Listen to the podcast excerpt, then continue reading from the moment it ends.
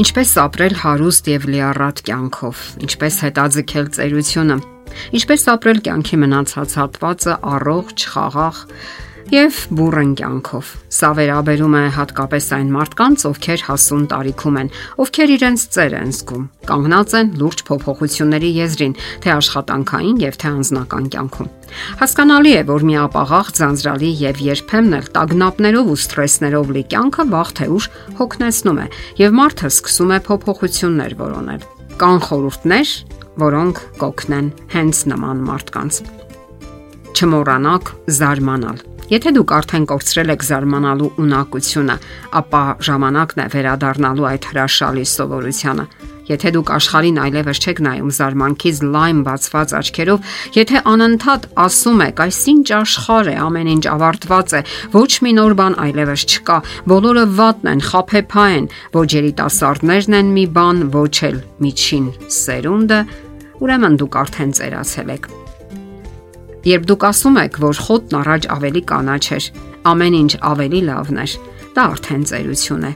Հիշեք, երբ դուք սկսեք զարմանալ, կրկին երիտասարդ կզգաք ձեզ։ Հաջորդ խորհուրդը՝ բարձրացեք բազմոցից։ Շատերը տարիքի հետ սիրահարվում են բազմոցին։ Իսկ դուք ավելի հաճախ բարձրացեք բազմոցից ոչ թե մոտակա աթորին կամ հերոստացույցի կառավարման վահանակին մոտենալու համար, այլ պատուհանից դուրս նայելու եւ անձրևով կամ ձյունով, ծաղիկներով ու մարդկանցով, երեխաներով, վազվզող կենթանիներով հիանալու համար եւ մարդկանց հետ կատակելու համար։ Հիշեք, բազմոցին անկամ պարկած մարդը հազիվ թե հիացմունք առաջացնի։ Հարստացրեք ձեր եւ ուրիշների կյանքը։ Սա այնքան էլ բարդ չէ, պարզապես հարկավոր է նորովի ապրել կյանքը։ Նոր հետաքրքրություններ որոնել։ Դա կարող է լինել հոգեվոր, մտավոր կյանք։ Եթե նախկինում չէի կառնչվում գրականությանը, հիմա կարող եք անել դա եւ հայտնագործել մի նոր աշխարհ։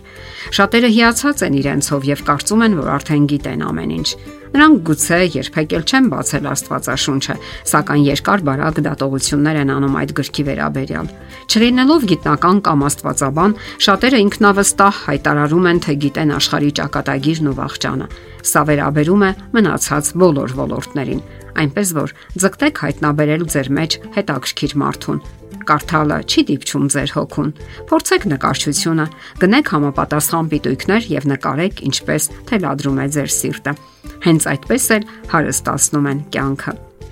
Սնեք ձեր միտքն ու հոգին։ Սա եւս ծերությունը հեռացնելու եւ կյանքը հարստացնելու ուղիներից մեկն է։ Շփվեք մեծ մշակույթի հետ, համաշխարային գոհարների։ Շատերի համար դրանք դատարկ հնչյուններ են սակայն ձգտեք չնմանվել այդպիսիներին։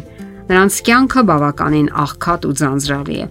Իսկ միգուցե երաժշտության մեջ հայտնաբերեք հոգին սնելու միջոցը։ Դուք տեսնում եք մի ուրիշ աշխարհ, մեծ երաժիշտների, կոմպոզիտորների, հնչյունների ու հույզերի աշխարհը։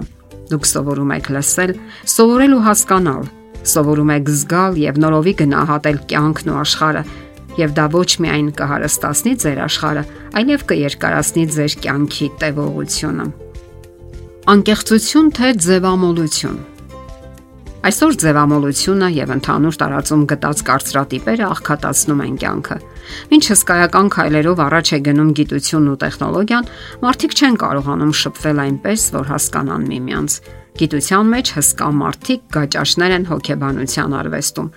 Նրանք թվում է թե գիտեն ամեն ինչ, իսկ ահա չգիտեն ինչպես շփվել, որ չլինեն վեճեր ու տարաձայնություններ, թե մարդկային եւ թե սոցիալական աշխարհում։ Նրանք ճպտում են տեսախցիկների արչև, որpիսի դրա համար վճարեն իրենց, իսկ կյանքում բոլորովին այլ մարդիկ են։ Սակայն անկեղծ ոչ ձևական ժպիտը օգնում է կյանքին նայելու այլ տեսանկյունից անկեղծ գեղեցիկ ժպիտն օրինակ ամրապնդում է օրգանիզմի իմունային համակարգը։ Հաստատված փաստ է, որ ժպիտը ընդունակ է ամրապնդելու օրգանիզմի ոչ միայն հոգեբանական, այլև ֆիզիկական առողջությունը։ Պատճառն այն է, որ երբ մենք ժպտում ենք, մեր մարմինը թուլանում է, ինչը շատ օգտակար է ամբողջ օրգանիզմի համար։ Ժպտացեք վարակիչ ժպիտով։ Եթե մեր կողքին ծիծաղում են, մենք էլ ենք ցանկանում ծիծաղել։ Հարկավոր է լսել հավերժության ձայնը։ Երբ անցնում են տարիները, Դուք պետք է կարողանաք լսել ձեր ներքին ձայնը։ այն ձայնը, որ գալիս է հոգու խորքից եւ պատրաստում ընդունելու հավերժությունը։ Հավերժությունն իրական է։ Այն խոսում է մեզ հետ ամենատարբեր աղբյուրներով, որոնք պարզապես հարկավոր է նկատել ու ընկալել։ Դուք կարող եք հենց այդպես չվախենալ ծերությունից ու մահից եւ ապրել մնացած կյանքը վստահ ու լավատես։ Հարստացնել ոչ միայն նյութական ու մտավոր, այլև հոգեվոր սկզբունքներով։ Կարդացեք Աստծո խոսքը, Աստվածաշունչը եւ լսեք, թե ինչ է ասում Աստված անմիջապես ձեզ։ Ապրեք նրա սկզբունքներով՝ սիրո, խաղաղության եւ մարդկանց հանդեպ դրական տրամադրվածության սկզբունքներով մարդկանց օգնելու եւ սիրելու կանոններով։ Եվ այդ ժամանակ դուք կհեռացնեք ձեզանից վախն ու տագնապները, ատելությունն ու թշնամությունը։ Եվ արդյոք դրանք գործուն չեն առողջ ու երկար ապրելու հիմնարար սկզբունքները։ Եթերում առողջ ապրելակերպ հաղորդաշարն է։ Հարցերի եւ առաջարկությունների համար զանգահարել 033 87 87 87 հեռախոսահամարով։